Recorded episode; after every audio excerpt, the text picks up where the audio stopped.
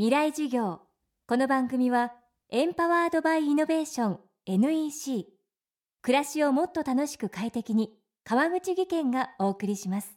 未来授業月曜日。チャプト1今週の講師は天文学者で国立天文台副台長の渡辺淳一さん。国立天文台も関わる国際的なプロジェクトが南米チリの標高5000メートルの高地に建設中のアルマ望遠鏡。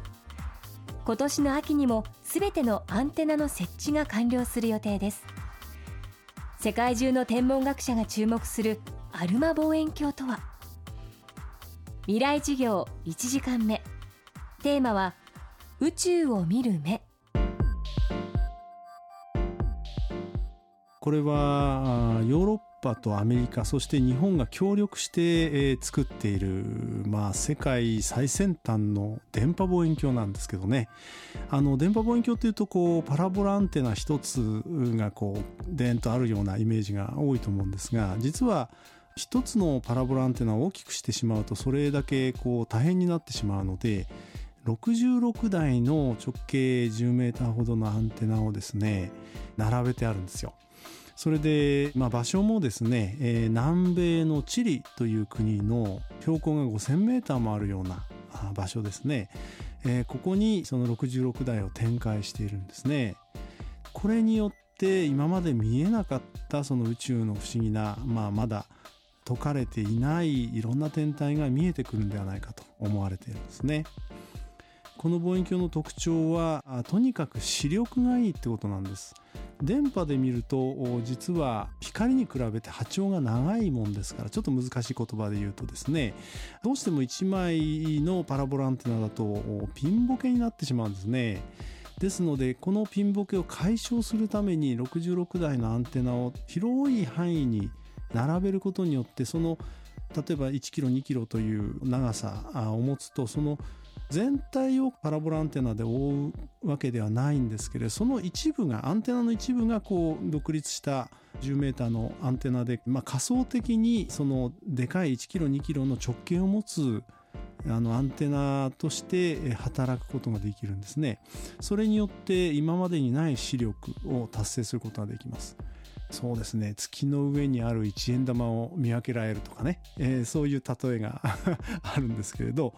そういったものであの宇宙を見ていこうというのがこのアルマプロジェクト。アルマ望遠鏡と呼ばれている電波望遠鏡なんですね。であの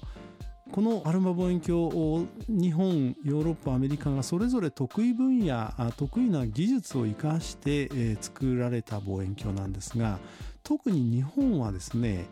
微弱な電波を受ける、まあ、検出器と呼ばれている部分ですね。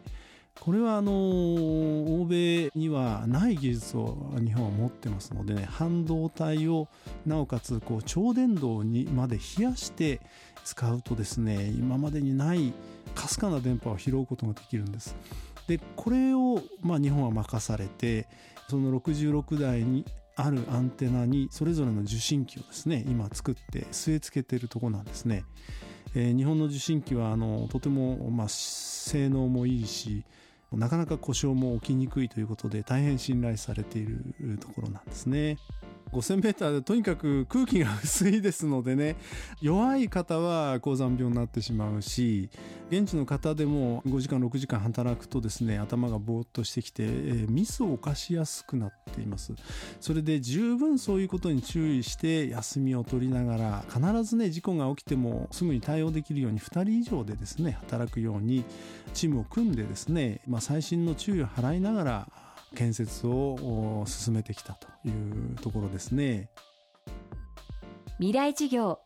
明日も国立天文台副台長渡辺淳一さんの講義をお届けします。ほらもう落ち込まない。プレゼンに落ちたくらいで。次もあるって。ただね頑張りは大事。NEC のビジネス情報サイト「ウィズダムはチェックしてる？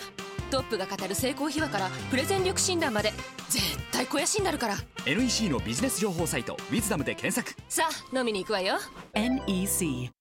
川口技研。こんにちは、新井萌です。地球にも人にも優しい OK 網戸で気持ちのいい夏を送りましょう。萌えは網戸でエコライフ。川口技研の OK 網戸川口技研未来授業。この番組はエンパワードバイイノベーション NEC 暮らしをもっと楽しく快適に川口技研がお送りしました。